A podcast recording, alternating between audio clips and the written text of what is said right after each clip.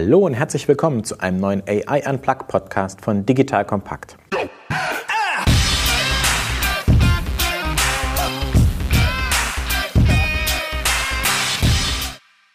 Neues Jahr, neue Staffel. Das ist die erste Episode von Staffel 2. In Staffel 1 haben wir sehr viel Grundlagenarbeit geleistet von was ist eigentlich KI, wie funktionieren neuronale Netze, bis hin zu selbstfahrenden Autos und KI in der Logistik oder Marketing.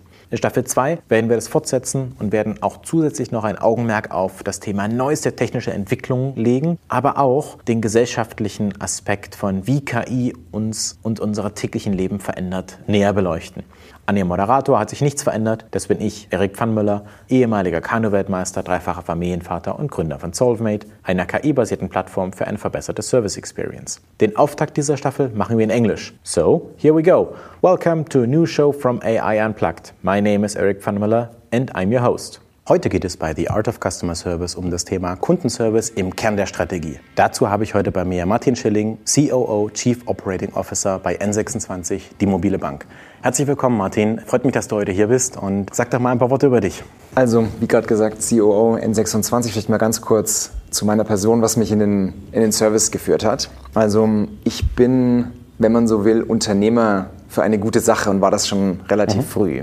Ich habe in meiner Heimatstadt damals ein Jugendparlament gegründet, bin dann nach Argentinien gegangen, habe dort eine Stiftung gegründet, habe dann im Rahmen meiner Promotion mein erstes Unternehmen gegründet, eine Strategieberatung mhm. hier in Berlin, habe dann die Ehre gehabt, für McKinsey zu arbeiten, bin in den Mittleren Osten gegangen, habe dort wiederum Klienten unterstützt, auch Firmen zu gründen und habe dann für McKinsey eine Tochterfirma gegründet, Orphos in Strategieberatung. Mhm. So, ich habe relativ viel Service gemacht und Operations in, in diesen Zeiten und diesen Jahren und war dann an einem Punkt in meiner Karriere, wo ich sag, gesagt habe, ich wollte nie für eine Bank arbeiten. Und dann rief mich N26 an. Mhm. Da kam dann vieles zusammen, mein Unternehmertum, aber eben auch meine Service- und Operations-Erfahrung. Und es gab da vor zwei Jahren die großartige Herausforderung, den Service komplett neu aufzubauen. Und diese Herausforderung habe ich angenommen und äh, bin seitdem bei N26. Super, dann bist du ja nicht nur von einer Firma N26, die eigentlich fast jeder kennen sollte im deutschsprachigen Raum, was ja unsere Hörerschaft ist, sondern äh, du kennst dich auch in dem Thema aus.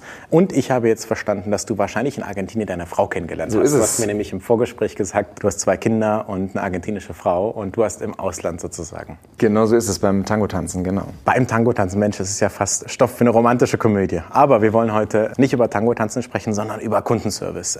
Martin, worauf fundiert sich der Erfolg von N26? Also, kleine Geschichte dazu, dann kann man den Erfolg sehr gut sehen. Ich habe einen Sohn, wie gerade auch gesagt, Matteo, fünf Jahre alt. Mit dem bin ich vor circa einem Jahr, wollte ich einen Sparplan kaufen. Also eine Idee, irgendwie in 15, 16 Jahren, wenn er studiert, bisschen Geld ist keine, keine schlechte Idee. So, wir liefen in die Bank, in eine traditionelle Bankfiliale im Dorf meiner Mutter rein und wollten dort einen Sparplan kaufen. So, der Sparplan, der uns angeboten wurde, war sehr, sehr gut. Aber sehr gut für die Bank und nicht für meinen Sohn. Mhm. Ja, also wenn wir den genommen hätten, hätten wir tausende Euro mehr bezahlt als ein Best-in-Class-Sparplan, den man so im Markt bekommt. Mhm. So. Und das ist genau das, wo N26 ansetzt. Wir glauben, Banking muss viel stärker kundenzentriert mhm. sein und nicht eher aus dem Interesse der Bank, sondern im Interesse der Kunden. Das heißt, Banking muss fairer sein, muss transparenter sein, muss kundenzentrierter sein. So, das ist ein Stück weit, worauf unser Erfolg aufbaut.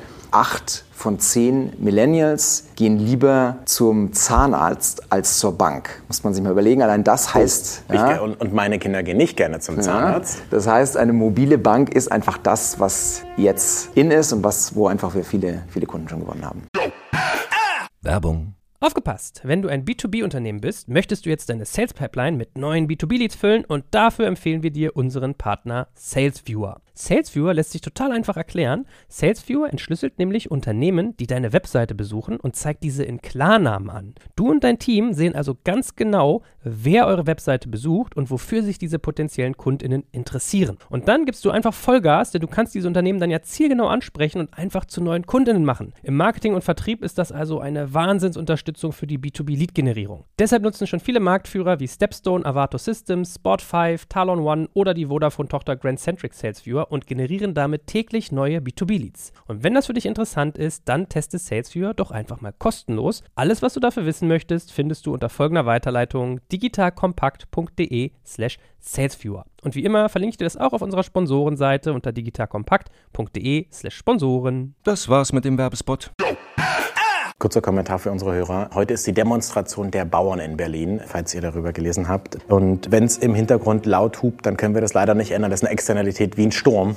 Aber wir hoffen, dass es trotzdem funktioniert. Und Martin, du hast gerade gesagt, man geht lieber zum Zahnarzt als zur Bank. Was macht ihr anders? N26 er macht drei Dinge anders. Erstens, wir haben ein sehr intuitiv und einfach zu bedienendes Produkt. Das ist uns extrem wichtig, auch bei unserer etwas technologieaffineren und, und jüngeren Kunden. Kundenstamm ist diese intuitive Bedienbarkeit in der App, Banking in der Hosentasche, mhm. einfach ein zentrales Kriterium. Erstens. Ihr seid ja auch eine mobile Bank. Das heißt, ich stelle mir N26 mal als Smartphone-Bank vor. Das heißt, alles, was ich jemals brauche, ist in meinem Smartphone. Absolut, drin. genau. Es ist das Girokonto in der Hosentasche, mhm. ganz klar. Erstens. Zweitens, wir sind stolz, einen sehr guten Preis anbieten zu können. Das ist uns wichtig. Also das Basisprodukt ist umsonst und wir haben also ein, ein Freemium-Modell darauf aufgebaut. Zweitens. Und drittens immer ein sehr, sehr guter Service. Das ist uns, das liegt im Kern der Strategie von N26. Mhm. Unsere Kunden können nicht in eine Filiale reinlaufen. Also das schafft ja Vertrauen. Wenn irgendwas schief geht, gehe ich in eine Bankfiliale mhm. rein. Das geht bei uns nicht. Dementsprechend muss der Service hervorragend sein. Mhm. Also Service liegt im Kern, im Herzen der Strategie von N26.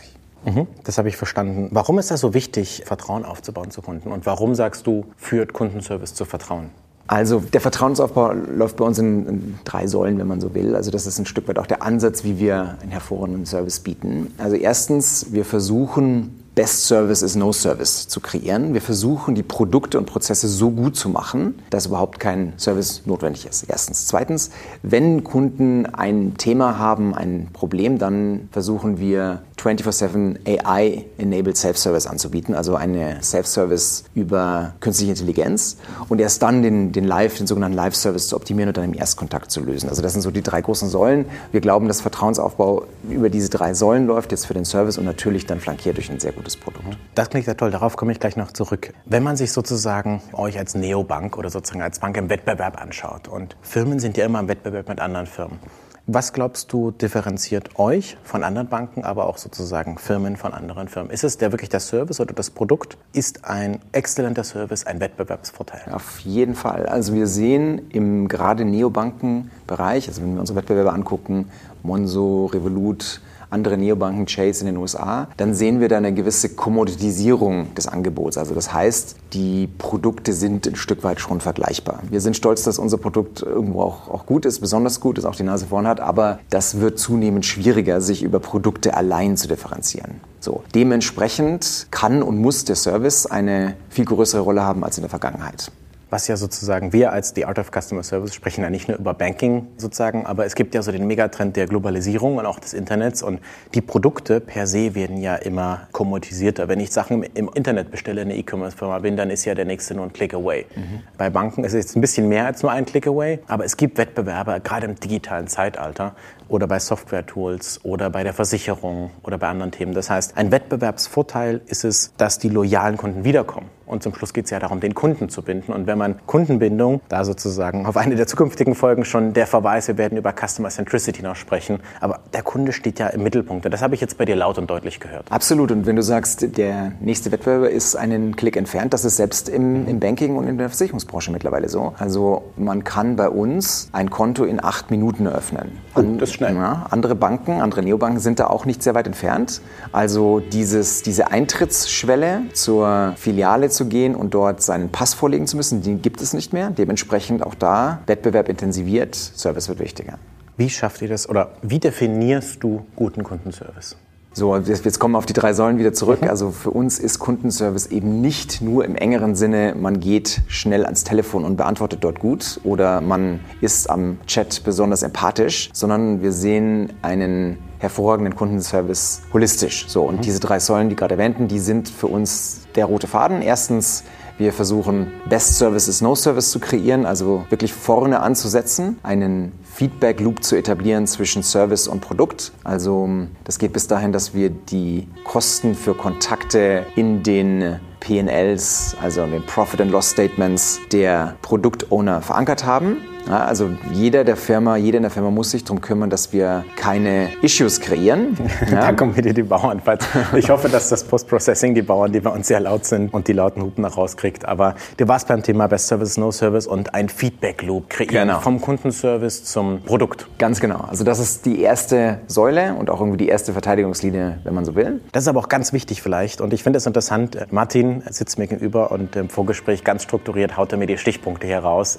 Diese erste Säule Best Services, No Service muss man erstmal im Kern verstehen, nämlich, mhm. dass eigentlich das Kundenservice-Team ja das Feedback zum Produkt gibt und das Produkt ist bei euch eine Bank, das Produkt kann ein E-Commerce-Shop sein, das Produkt ist eine, kann eine Versicherung sein. Das Produkt muss vom Kundenfeedback getriggert sein und am besten stelle ich mir gar nicht die Frage, die ich eigentlich habe, weil eigentlich sollen die Kunden gar nicht anrufen, denn keine Firma möchte den Kundenkontakt aktiv, sondern die Kunden sollen ja das Produkt benutzen und das Kerninteresse der Kunden ist nicht, euch anzurufen Richtig. oder euch zu schreiben. Richtig und also ganz interessant, empirisch können wir nachweisen, mindestens ein Kontakt bedeutet Reduktion der Kundenzufriedenheit um 20 Prozent und ein substanziell erhöhtes Risiko, dass die Kunden uns davonlaufen. Den Satz möchte ich gerne nochmal wiederholen. Das ist so ein Satz, wo ich Gänsehaut kriege, wenn mir den mir gegenüber sagt, ein Kundenkontakt hat ein substanziell höheres Risiko zu churnen. Richtig. Wow. Ja. Okay. Also das muss man sich immer wieder vorhalten und auch entsprechend ein Stück weit firmenintern durch die Customer Operations und Customer Service Professionals voranbringen. Also wir können das empirisch belegen. 20 Prozent geringerer CSAT, wenn man mindestens einen Kontakt bei uns hatte. Oder eben auch Kunden, ist ja auch klar, wenn man sehr viele Probleme hat und viel mit dem Kundenservice sprechen muss, dann ist das natürlich auch nicht immer gut und ein gutes Zeichen als Firma. Und musst du da mit deinen anderen sozusagen C-Levels, ihr habt ja noch andere sozusagen im Management, musst du mit denen hart drüber diskutieren oder ist das bei euch in der DNA schon angekommen? Ja, ich glaube, das ist eine gute Frage. Das ist wahrscheinlich eine der zentralen Fragen, die viele Service C-Levels und Operation C-Levels bewegt. Man muss dort, also bei uns ist das in der DNA angekommen, ganz bestimmt, aber trotzdem, auch bei uns, muss da ein Stück weit Agenda-Setting auch intern betrieben werden, was wir tun. So, was wirklich hilft, ist ein empirisch quantitatives Feedback, also zu messen, Anzahl der Kontakte auf die Kontaktgründe und die dann idealerweise in KPIs der Produkt- und Tech-Organisation, aber natürlich auch der, der Operations-Organisation reinzubringen. Das ist wichtig, das Thema sozusagen. Man kann ja viel darüber sprechen, was beim Endkunden ankommt, aber das Ganze zahlengetrieben, strukturiert, mit einer Analyse, am besten ein Dashboard aus einen den Tools, die man benutzt und zu sagen, das sind die Kontaktgründe genau. und lass uns jetzt diese 5000 Leute, die uns kontaktiert haben wegen dem Grund, lass uns das Produkt nehmen und an der Stelle verbessern, um intuitiv die User Experience so zu gestalten. Und das quantitative Feedback, diese Feedback Loop ist, ist wichtig für das Gesamtunternehmen und für dessen Unternehmenserfolg. Gerade bei Mobile Apps wie ihr seid, wo ihr das Produkt nun wirklich, das muss schnell gehen und meine Frustrationstoleranz, die ist einfach total gering, richtig. wenn irgendwas nicht funktioniert. Oder wenn ihr alles richtig macht, es funktioniert, aber nur das Feature versteckt ist und ich nicht weiß, wo es ist und ich eigentlich nur richtig. kontaktiere, weil ich wissen muss, wie ich etwas tue, weil ich es nicht gefunden habe. Richtig und vor allen Dingen das Spannende dran, eine gute Kundenerfahrung, also Service und Produkt Produkterfahrung zusammen ist im Interesse natürlich der Kunden, aber eben auch aller internen Stakeholder. Also jeder Produktmanager möchte auch nicht, dass sein oder ihr Produkt viele Kontakte kreiert. Dementsprechend, wenn man da zusammenarbeitet, und das ist übrigens auch nochmal ein, was ich bei N26 besonders gelernt und auch gelebt habe und wir leben, wenn wir gemeinsam die Dinge durch die Tür schieben, also das ist Operation Service und eben Produkt zusammen im Sinne der Kunden, dann können wir mhm. Unglaubliches erreichen. Habt ihr dazu bestimmte Meetings oder Prozesse, die ihr intern aufgesetzt habt? Haben wir. Wir haben sogar ein eigenes Team dafür, also wir nennen das Continuous Improvement. Es mhm. gibt ein eigenes Continuous Improvement Team, was wöchentlich, monatlich und quartalsweise die Kontaktgründe bündelt, quantifiziert, lange Backlogs kreiert, die dann die jeweiligen Produktowner nehmen, um dort die Customer Issues zu lösen. Also so eine Art Funktion zwischen dem Kundenservice-Team und dem Produktteam, die das ja, auf, auf Stabsstelle genau. Ganz genau. Ganz genau. Und ist das sozusagen für dich Management Attention, was da drin kommt in diesen quartalsweisen Meetings? Bist du da auch mit dabei? Absolut, ja. Das ist also das einerseits, aber andererseits, wir versuchen auch einen fast täglichen, zumindest wöchentlichen Prozess zu etablieren zwischen den Product Ownern und unserem Continuous Improvement Team, weil eben auch die Product Owner ein großes Interesse daran haben, einfach sehr gute Produkte zu liefern.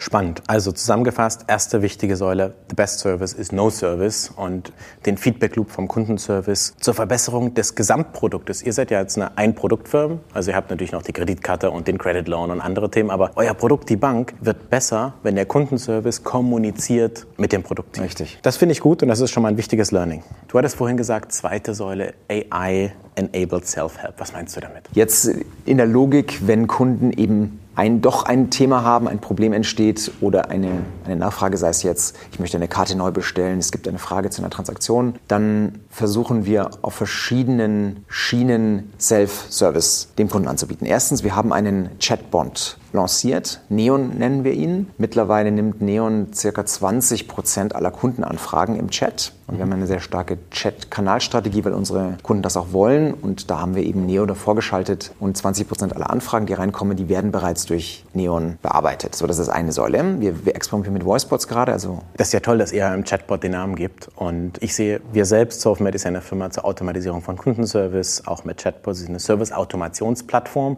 für eine verbesserte Service-Experience. Eigentlich witzigerweise das, was du gerade vorschlägst, was die Kunden nämlich brauchen, nämlich in I-Enabled Self-Help. Ihr habt den Namen gegeben und ich glaube, diese Avatarisierung, die ist auch wichtig, denn man muss klar machen, das ist kein Mensch, das ist ein Bot. Ja. Und du sagst, der nimmt euch schon 20 Prozent der Anfragen ab. Das ist ja auch ein Rieseneffekt, auch ökonomisch für euch als Firma und macht aber auch die Kunden zufriedener, sie sich selbst helfen. Absolut, ganz genau. Also das ist die Idee, das, für uns ist der Chatbot ein Element des Competitive Advantage in diesem Sinne. Also wir wollen den Chatbot Neon tief in unsere Systeme integrieren. Also mhm. die Vision ist, man kann dann auch über den Chatbot direkt Transaktionen durchführen, man kann sich einfach beraten lassen. Also das geht kann sehr weit gehen. Das ist ein klares Thema, das wir auch bei unseren Kunden sehen, dass die Integration in die Systeme, um Dinge wirklich umzusetzen oder Dinge abzufragen, wie die Account Balance, wie den Lieferstatus der neuen Kreditkarte, wie ich möchte mein Limit erhöhen oder einfach Dinge, die sonst ein Agent machen kann oder die man auch irgendwo anders im Tour machen kann, auch im Chatbot zu machen. Das finde ich spannend. Du hast vorhin das Thema Voicebots angesprochen, damit experimentiert ihr. Wie sind da eure Erfahrungen? Noch in den Kinderschuhen, um ganz offen zu sein. Also wir, was wir sehen, ist die technische Infrastruktur des Chatbots eignet sich ja eben auch zu einem Teil eben für einen Voicebot. Die mhm. Sprachschnittstelle muss eben oben drüber. Da sind wir, das ist ein Thema, das wir, das wir nächstes Jahr anpacken. Mhm. Wir sind gerade dabei, da erste Vorbereitungen zu treffen. Das klingt gut. An der Stelle kurz der Querverweis. Ich mache auch die Serie AI Unplugged. Da haben wir auch schon über Voice und Chatbots und Algorithmen und sonstige Themen gesprochen. Und auch hier für die interessierten Hörer, es wird eine Folge kommen zum Thema Kundenservice und AI, wo wir wirklich mal deep diven, welche einzelnen Themen es eigentlich gibt, was ich automatisieren kann. Es ist nicht nur Chatbots, da geht es auch um Agent Automation, da geht es auch um Call-Automation, dass ich sozusagen ein Echtzeit-Feedback an die Agenten gebe. Und Kundenservice ist ja ein komplettes Thema und Chatbots ist was, wo viele, worüber immer viele sprechen und es ist ein wichtiger und integraler Bestandteil, aber es gibt viel mehr, wenn man über das Thema künstliche Intelligenz und Self-Service und auch Kundenservice spricht.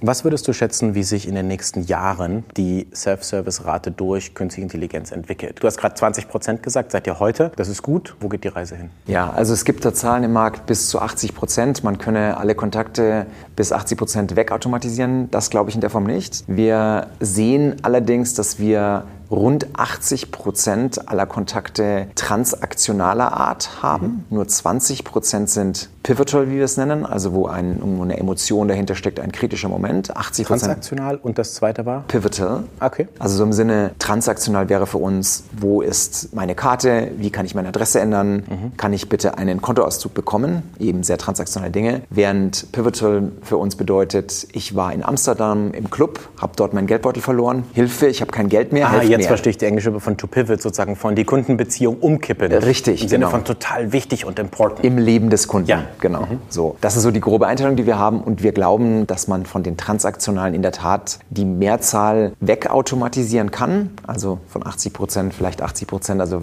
wenn wir auf 60 bis 70 Prozent da kommen, wäre das stark. Es gibt immer einen Grad an Kontakten, der bleiben wird. Und das ist auch gut so. Wie das Bargeld, das wird ja auch immer bleiben. Und es gibt in Deutschland sehr, sehr erfolgreiche Geschäftsmodelle mit Bargeld. Mhm. Ja. Richtig, genau. Und es ist natürlich auch eine Chance, gerade in diesen Pivotal Moments, die Kundenbeziehung zu vertiefen. Und dann kommen wir zu der dritten Säule, die du gesagt hast, the most reliable life service. Ich stimme dir zu, dass sozusagen viel automatisiert werden kann, gerade die einfachen repetitiven Anfragen, wo du anrufst, hey, ich würde gerne das machen, ja natürlich, lieber Agent.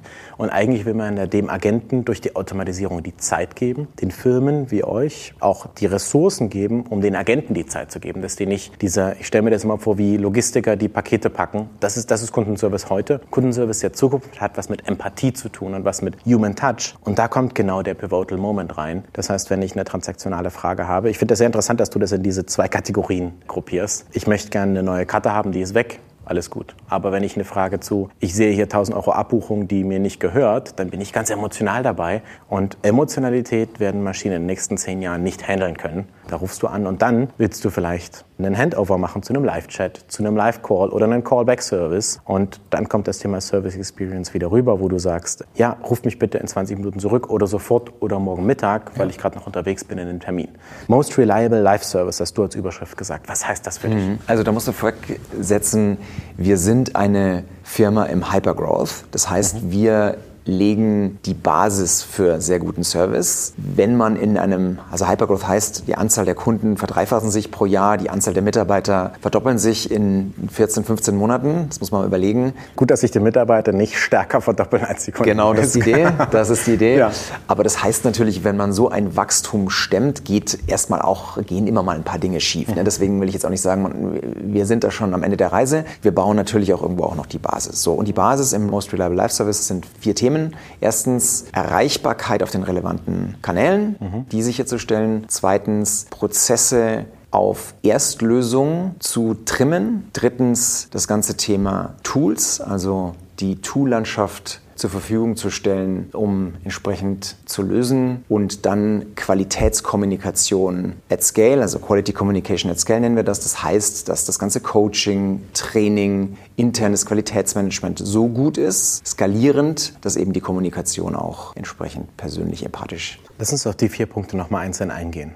Du hast gerade gesagt, Most Reliable Service ist Erreichbarkeit, Prozesse zur Erstlösung, Tools und Qualitätskommunikation. Erreichbarkeit. Was ist eine Erreichbarkeit von dir, wenn du sprichst über welche Uhrzeiten und wie schnell muss ich eigentlich jemanden erreichen? Was sind Antwortzeiten je nach Kanal, die ihr anstrebt? Ja, also auch da Kontext bei uns Mobile Bank, mhm. das Girokonto in der Hosentasche, also etwas dein Handy, was sehr persönlich ist, was nah ist. Unsere Kunden erwarten dementsprechend im Sinne ihrer Always-On-Mentalität eben auch eine sehr gute Erreichbarkeit. So, das heißt bei uns Montag bis Sonntag 7 bis 11, also 7 Uhr in der Früh bis 11 Uhr abends. Das ist sowieso selbstverständlich, also auch übers Wochenende. Auf allen Kanälen, muss einschränkend dazu sagen, wir wissen, unsere Kunden wollen vor allen Dingen mit uns chatten. Dementsprechend haben wir eine starke Chat-Kanalstrategie. So, und wir experimentieren mit 24-7. Das ist, was wir natürlich auch an Zeiten anbieten werden und müssen.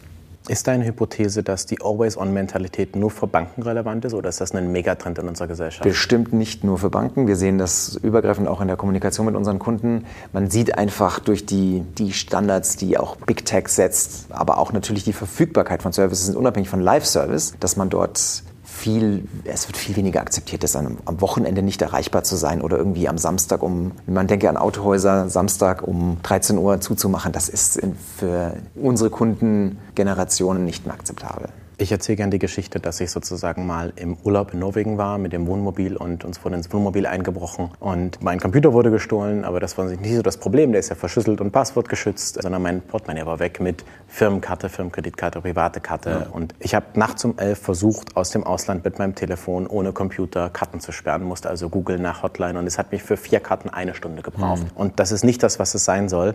Und vor allem kam ich nur in irgendwie zentralisierten Callcentern raus, die mir gar nicht helfen konnten. Das war das Thema erst First Contact Resolution Solution, so nach dem Motto, habe ich notiert, rufen Sie am Montag nochmal an. Das ist nicht das, was ich will.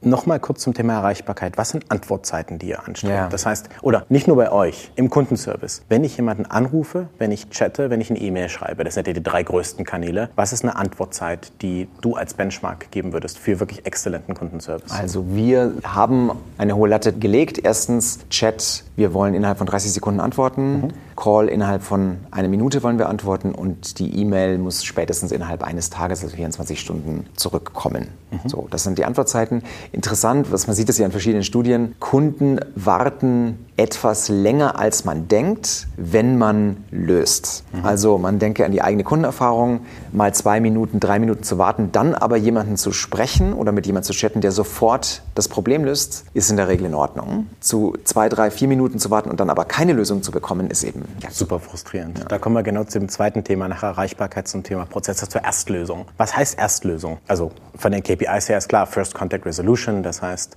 ich kontaktiere und ich habe keinen zweiten Kontakt. Da muss man zuerst definieren, das hatten wir, kommt in Folge 2 zum Thema KPIs im Kundenservice, gibt es ja einmal den Kontakt per se und dann den Kontaktpunkt pro Kontakt. Das heißt, ich habe ein Anliegen und pro Anliegen kann ich auch drei E-Mails schreiben. Das Ziel ist für ein Anliegen mit dem ersten Kontaktpunkt das zu lösen. Richtig. Wie macht ihr das? Prozesse spielen da eine ganz zentrale Rolle.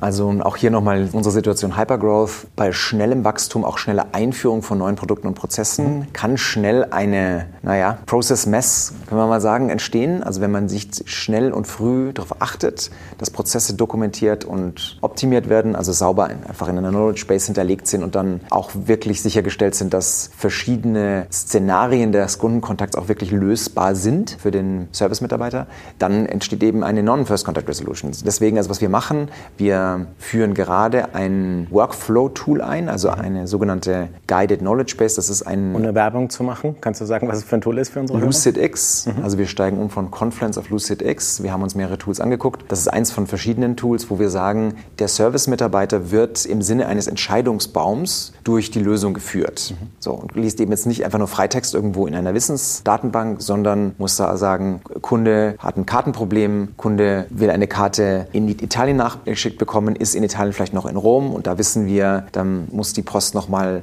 dauert mehrere Tage und dementsprechend muss der Kunde anders beraten. Also man, man wird in einem Sinne eines mhm. Entscheidungsbaums durchgeführt. Das ist spannend. Und hier kann man auch sozusagen diese, was könnte ein transaktionales Thema sein, im Sinne von, ich will eine neue Karte in Deutschland und ich bin wohnsitzig in Deutschland und bin gerade in Deutschland, oder wir die einfach geschickt haben. Das kann ich im Self-Service machen. Wenn es aber um die nicht repetitiven, schwierigen, komplexen ja, Fälle richtig. geht, wo ich vielleicht gerade im Urlaub bin und ich bin in den nächsten zwei Wochen in Rom unterwegs und muss die Karte nach Rom geschickt kriegen, in mein Hotel, weil das so ist, oder vielleicht genau zu einem bestimmten Zeitpunkt an den Ort, wo ich mich dann gerade aufhalte, das muss ein Mensch machen. Und der Mensch möchte dann am besten, wie du gerade sagst, so auch Knowledge Management, auch beim Agenten, auch da wiederum gibt es Tools, kommen wir später nochmal zu, in einer anderen Folge von The Art of Customer Service, was wir mit den Agenten machen und wie wir die happy machen können, weil auch der Agent will ja eigentlich sofort lösen. Absolut. Vielleicht ganz kleiner Exkurs dazu, auch jetzt wie im Sinne einer schnell wachsenden Firma. Wenn unsere Agenten oder Service-Mitarbeiter, Service Specialist, wie wir sie nennen, sehen, sie können nicht lösen, also es entsteht ein Long-Chain-Kontakt, also drei, vierfacher Kontakt bereits zum selben Thema. Long-Chain-Contact, wie sozusagen die Ankerkette genau. mit mehreren Kontaktpunkten genau. pro Anliegen. Pro Kontaktpunkt. Also mhm. wenn wir sehen, das sind drei plus, dann wird es an ein sogenanntes Third-Level-Team delegiert. Also wir nennen dieses Team SWAT Team, also eine schnelle Einsatz-Eingreiftruppe. Das ist ein sehr guter Name. Ich mag ja N26 nicht nur von euch vom Produkt her, sondern auch dich, weil du einfach diese, diese Bilder zeichnest. Und das SWAT-Team ist das, das den Kunden wieder in dem Pivotal-Moment wieder auf die richtige beantwortet. Genau, ja. und auch diese Kette bricht. Ja. das ist so der entscheidende Punkt. Also wir wollen Erstlösung, wenn wir das nicht schaffen, also drei Kontakte, dann gibt es ein SWAT-Team und diese nehmen den Kundenkontakt dann Ende zu Ende. Also der Kunde wird so lange von demselben Mitarbeiter bearbeitet, bis es gelöst ist. Das finde ich sehr cool. Äh, das wusste ich vorher nicht, dass ihr das macht. Und das ist auch was, was man erwartet. Weil im Unterschied zum Kundenservice versus Key Account Management, im B2B-Bereich hast du Key Account Management, du kennst deinen Ansprechpartner, du kannst ihn anrufen. Im Kundenservice landest du in einem Callcenter und da gibt es eine Call Distribution Round Robin Algorithmus. Du weißt nicht, wer dir antwortet. Das ist Kundenservice. Aber dann eskaliert ihr und die End-to-End-Betreuung ist ja auch was, was wiederum der persönliche Wert ist, im Sinne von, die wertschätzen mich und der kümmert sich genau. und der kennt dann ganz meinen genau, Fall. Ganz genau. Und der wird auch nicht, ja, der wird auch nicht mehr gewechselt. Das finde ich gut. Genau. Wir hatten über Erreichbarkeit gesprochen, im zweiten Punkt über Prozesse zur Erstlösung, vor allem über, über Agententraining, über Knowledge Management, auch wahrscheinlich über Continuous Training hin zu, okay, und wenn es doch mal nicht klappt, dann switchen wir unseren Prozess zu einem, ja, zum SWAT-Team, End-zu-Ende-Betreuung. Du hattest vorher noch gesagt, es ist wichtig für Most Reliable Life Service auch über Tools und Qualitätskommunikation zu sprechen. Welche Tools benutzt ihr? Im Kern, im, das CRM ist bei Salesforce. Schon historisch haben wir relativ früh eingeführt, in, den Gründerzeiten von N26. Mhm. Wir haben parallel dazu eine interne Datenbank, wo wir die ganzen Transaktionen buchen und also unser Zugriff zum Kernbankensystem nennen wir. Das ist eine zwischengeschaltete Datenbank. Das heißt nicht das Kernbanksystem, sondern ihr habt die Daten einmal abstrahiert. Auf jeden Fall, genau Gut. so. Kann ich nur noch mal klar genau. sagen, man greift da nicht auf das Kernsystem zu, sondern man hat eine abstrahierte Datenbank und die wird dann mit dem CRM-System oder Ticketing-System, in dem der Agent arbeitet, synchronisiert. Ganz genau so ist es. So, das ist im Prinzip das Herz des Service Cockpits. Drumherum haben wir gebaut ein, wie gerade gesagt, die, eine Knowledge Base, gerade von Confluence upgraden wir die zu LucidX. Wir haben einen Rule-Based Routing-Algorithmus gebaut, also um unsere Specialists, unsere Service-Mitarbeiter spezialisieren zu können. Das ist eine Inhouse-Entwicklung. Also wenn ich eine E-Mail schreibe, dann wird das automatisch zum richtigen Agenten in die richtige Queue einsortiert, damit ich schnell den richtigen Ansprechpartner kriege. Ganz genau, ganz genau. Also das erste Routing-Logik ist die Sprache, also englische E-Mail in die englische Queue, mhm. aber dann innerhalb der Queue eine Spezialisierung. Bei uns ist es Onboarding, erstens, dann zweitens Account Management, drittens Payment und so weiter.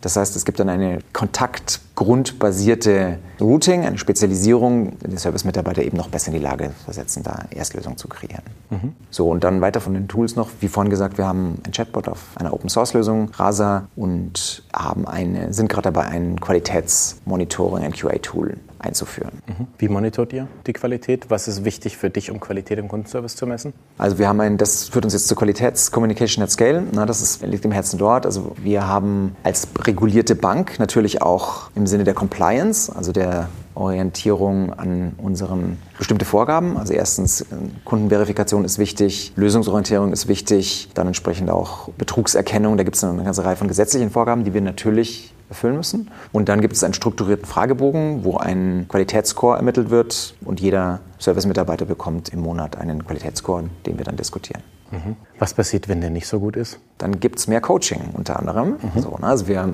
klassifizieren unser oder wir fokussieren unser Coaching ein Stück weit zwischen High, Mid und Low Performer. Wenige gute Performer bekommen mehr Coaching, mehr Training, genau. Mhm. Macht ihr auch sozusagen die Vergütung der Agenten abhängig von diesem Qualitätsscore? Nicht vom Qualitätsscore, aber sehr wohl von den KPIs. Also wir Most Reliable Life Service, wir steuern ganz klar nach FCA und nach CSAT also First Contact Resolution und den Customer Service Score nach dem Survey. Und danach werden die Specialists auch zu einem, zu einem Teil bezahlt. Mhm. Das finde ich gut. Ähm, wie viel Zeit würdest du glauben, investiert ihr in Coaching und Training im Vergleich zu aktiver Arbeitszeit? Meint ihr immer sozusagen so bei einem Agenten Overhead wie Meetings und sonstige Sachen und Pausenzeiten und dann hast du die operative Arbeit, dann hast du das Coaching. Wie viel sollten Firmen ihre Mitarbeiter coachen?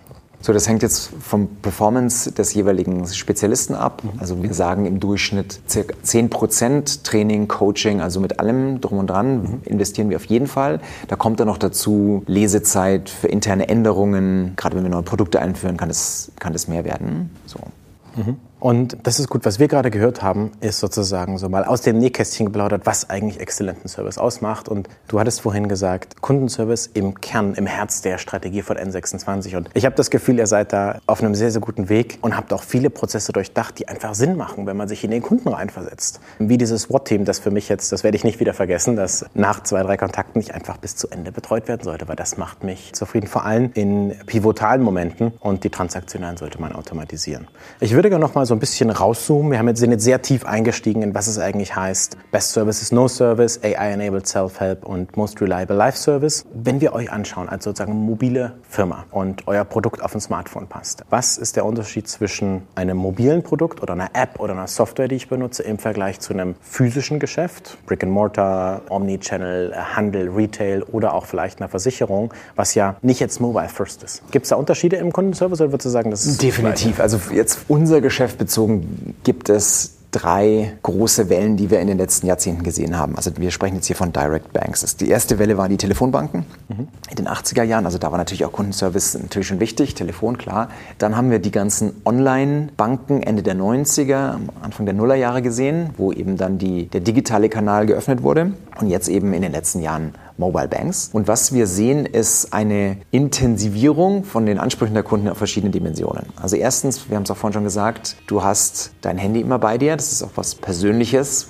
mit dem du sehr viel interagierst. Diese persönliche Erreichbarkeit und auch diese persönliche Beziehung, die wird dann auch im Kundenservice erwartet. Und zwar auch was Informelles, ganz interessant. Also man möchte kommunizieren auf eine direkte, persönliche, intuitive Art und Weise. Das ist ein Punkt. Der zweite Punkt, was, was sich definitiv geändert hat, man erwartet einfach eine sehr hohe Usability und eine Kundenerfahrung in den Produkten selbst. Also da hat natürlich jetzt Apple unter anderem auch den Standard gesetzt. So, ne? Also das heißt, dein Produkt kann nicht mehr die späten 90er Jahren Online-Masken sein. Das ist ja auch gut. Das, das ist, auch gut. Eine, das ist bei User Experience auch von Google Material Design. Wir designen unser Produkt auch nach sozusagen Standard-Design-Vorlagen, genau. dass halt das intuitiv funktioniert. Genau. Und dann, wir hatten es vorhin auch schon, Always On, dass mhm. diese ständige Erreichbarkeit und auch die, der unmittelbare Zugang zu deinem Unternehmen, das oder zu deinem, ja, zu deinem Unternehmen, das, das dir dein Service liefert, das hat sich schon, da ist der Anspruch deutlich gewachsen in den letzten Jahren. Mhm. Was glaubst du, wie sich der Kundenservice verändern wird? Gerade auf das Thema Instant Messaging. Das heißt, ihr habt ja eine App und in der App kann ich sozusagen, das ist ja nativ, dass ich dann irgendwie chatte oder sowas mache. Glaubst du, dass Kanäle wie Facebook Messenger oder sogar WhatsApp, ich denke, das wird dieses Jahr groß geöffnet werden, dass Firmen auch WhatsApp nutzen wollen oder sollen? Aber fangen wir nicht bei den Firmen an, fangen wir beim Endkunden an. Was will der Endkunde? Absolut. Also wieder selbes Thema. Persönliche, direkte Beziehung zum Unternehmen. Man nützt Messenger-Dienste, sei es WhatsApp, sei es Threema mit seinen Freunden und das will man schon auch irgendwie dann im Kundenservice verwenden. Und das ist ja auch aus Kundensicht sehr komfortabel. Man hat ja seine Chat-Historie und kann dann da schön sehen, was da gechattet wurde und hat es vor allen Dingen auch auf einer Plattform.